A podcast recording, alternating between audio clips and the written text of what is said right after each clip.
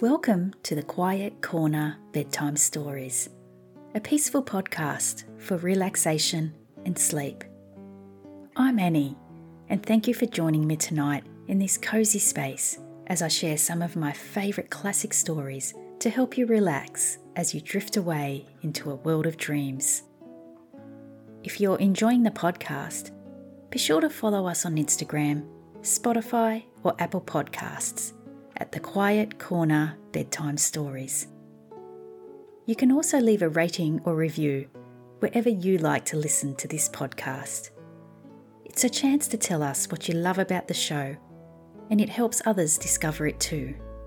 In addition, if you listen on Spotify, after each episode description, there are questions and polls where you can give feedback on this podcast.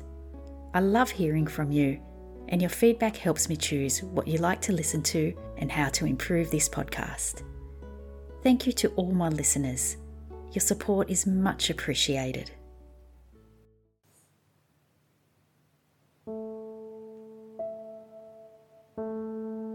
Tonight, I'll be reading a short story from Lucy Maud Montgomery. As it's December and I love Christmas, I thought I'd read a little Christmas story that she wrote in 1901. The story is from Lucy Maud Montgomery Short Stories from 1896 to 1901. I hope you enjoy this little Christmas story. Now it's time to get cozy. Relax under your favourite blanket snuggle up and listen to tonight's story.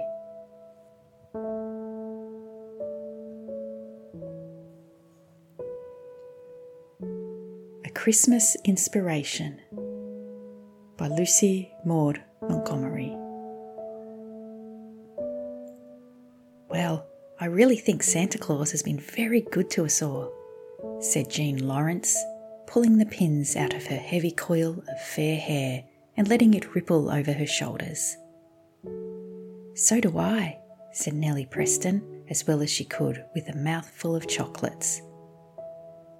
Those blessed home folks of mine seem to have divined by instinct the very things I most wanted.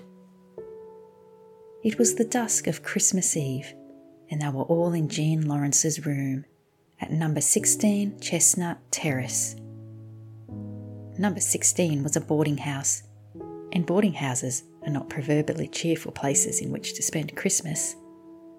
But Jean's room, at least, was a pleasant spot, and all the girls had brought their Christmas presents in to show each other. Christmas came on a Sunday that year, and the Saturday evening mail at Chestnut Terrace had been an exciting one. Jean had lighted the pink globed lamp on her table and the mellow light fell over merry faces as the girls chatted about their gifts.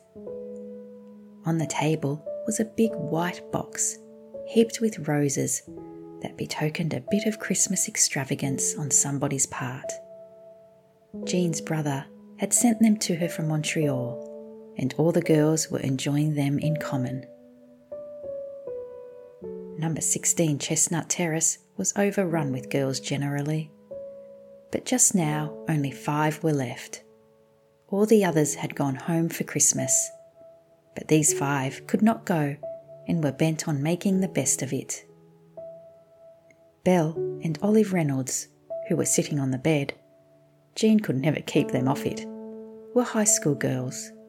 They were said to be always laughing, and even the fact that they could not go home for Christmas because a young brother had measles did not dampen their spirits. Beth Hamilton, who was hovering over the roses, and Nellie Preston, who was eating candy, were art students, and their homes were too far away to visit. As for Jean Lawrence, she was an orphan and had no home of her own. She worked on the staff of one of the big city newspapers and the other girls were a little in awe of her cleverness. But her nature was a chummy one, and her room was a favourite rendezvous. Everybody liked frank, open handed, and hearted Jean. It was so funny to see the postman when he came this evening, said Olive. He just bulged with parcels that were sticking out in every direction. We all got a share of them, said Jean with a sigh of content. Even the cook got six, I counted. Miss Allen didn't get a thing, not even a letter, said Beth quickly. Beth had a trick of seeing things that other girls didn't. I forgot Miss Allen. No, I don't believe she did, answered Jean thoughtfully as she twisted up her pretty hair. How dismal it must be to be so forlorn as that on Christmas Eve of all times. Oh, I'm glad I have friends. I saw Miss Allen watching us as we opened our parcels and letters, Beth went on.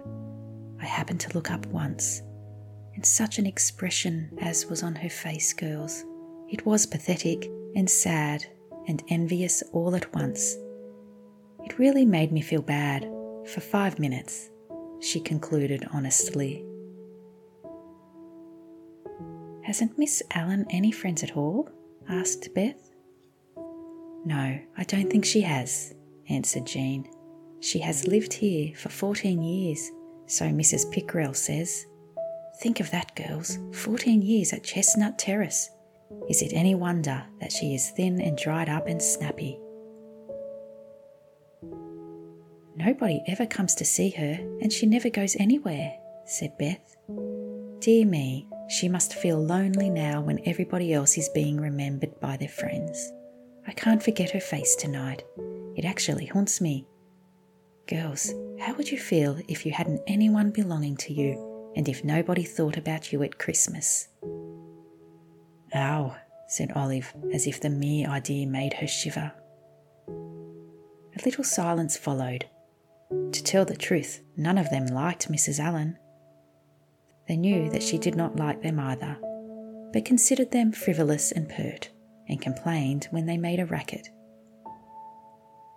The skeleton at the feast, Jean called her, and certainly the presence of the pale, silent, discontented looking woman at the number 16 table did not tend to heighten its festivity. Presently, Jean said with a dramatic flourish, Girls, I have an inspiration, a Christmas inspiration. What is it? cried four voices. Just this. Let us give Miss Allen a Christmas surprise. She has not received a single present, and I'm sure she feels lonely. Just think how we would feel if we were in her place. That is true, said Olive thoughtfully. Do you know, girls, this evening I went to her room with a message from Mrs. Pickrell, and I do believe she had been crying. Her room looked dreadfully bare and cheerless too. I think she is very poor what are we to do, Jean? Let us each give her something nice. We can put the things just outside of her door so that she will see them whenever she opens it. I'll give her some of Fred's roses too, and I'll write a Christmassy letter in my very best style to go with them, said Jean, warming up to her idea as she talked. The other girls caught her spirit and entered into the plan with enthusiasm. Splendid, cried Beth. Jean, it is an inspiration sure enough. Haven't we been horribly selfish, thinking of nothing but our own gifts and fun and pleasure? I really feel ashamed. Let us do the thing up the very best we can, said Nellie, forgetting even her beloved chocolates in her eagerness. The shops are open yet. Let us go uptown and invest. Five minutes later, five capped and jacketed figures were scurrying up the street in the frosty starlit December dusk. Miss Allen, in her cold little room, heard their gay voices and sighed. She was crying by herself in the dark. It was Christmas for everybody but her, she thought drearily. In an hour, the girls came back with their purchases. Now let us hold a council of war, said Jean jubilantly. I hadn't the faintest idea what Miss Allen would like, so I just guessed wildly. I got her a lace handkerchief and a big bottle of perfume and a painted photograph frame. And I'll stick my own photo in it for fun. That was really all I could afford. Christmas purchases have left my purse dreadfully lean. I got her a glove box and a pin tray, said Belle, and Olive got her a calendar and Whittier's poems. And besides, we are going to give her half of that big plummy fruitcake Mother sent us from home. I'm sure she hasn't tasted anything so delicious for years. For fruitcakes don't grow on Chestnut Terrace, and she never goes anywhere else for a meal. Beth had bought a pretty cup and saucer and said she meant to give one of her pretty watercolours too. Nellie, true to her reputation, had invested in a big box of chocolate creams, a gorgeously striped candy cane, a bag of oranges, and a brilliant lampshade of rose coloured crepe paper to top off with. It makes a lot of show for the money, she explained. I am bankrupt, like Jean. Well, we've got a lot of pretty things, said Jean in a tone of satisfaction. Now we must do them up nicely. Will you wrap them in tissue paper, girls, and tie them with baby ribbon? Here's a box of it while I write that letter. While the others chatted over their parcels, Jean wrote her letter, and Jean could write delightful letters. She had a decided talent in that respect, and her correspondents all declared her letters to be things of beauty and joy forever. She put her best into Miss Allen's Christmas letter. Since then, she had written many bright and clever things, but I do not believe she ever in her life wrote anything more genuinely original and delightful than that letter. Besides, it breathed the very spirit of Christmas, and all the girls declared that it was splendid. You must all sign it now, said Jean, and I'll put it in one of those big envelopes. And Nellie, won't you write her name on it in fancy letters? Which Nellie proceeded to do, and furthermore, embellished the envelope by a border of chubby cherubs, dancing hand in hand around it, and a sketch of number 16 Chestnut Terrace in the corner in lieu of a stamp. Not content with this, she hunted out a huge sheet of drawing paper and drew upon it an original pen and ink design after her own heart. A little cat. Miss Allen was fond of the number 16 cat if she could be said to be fond of anything.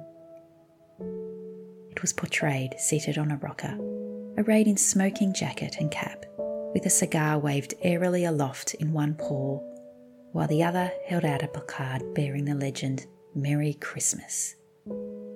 A second cat in full street costume bowed politely, hat in paw, and waved a banner inscribed with Happy New Year, while faintly suggested kittens drawn all around the border. The girls laughed until they cried over it and voted it the best thing Nellie had done yet in her original work. All this had taken time, and it was past 11 o'clock. Miss Allen had cried herself to sleep long ago, and everybody else in Chestnut Terrace was abed when five figures cautiously crept down the hall, headed by Jean with a dim lamp. Outside of Miss Allen's door, the procession halted, and the girls silently arranged their gifts on the floor. That's done, whispered Jean in a tone of satisfaction as they tiptoed back.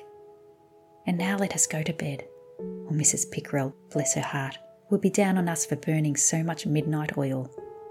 Oil has gone up, you know, girls. It was in the early morning that Miss Allen opened her door.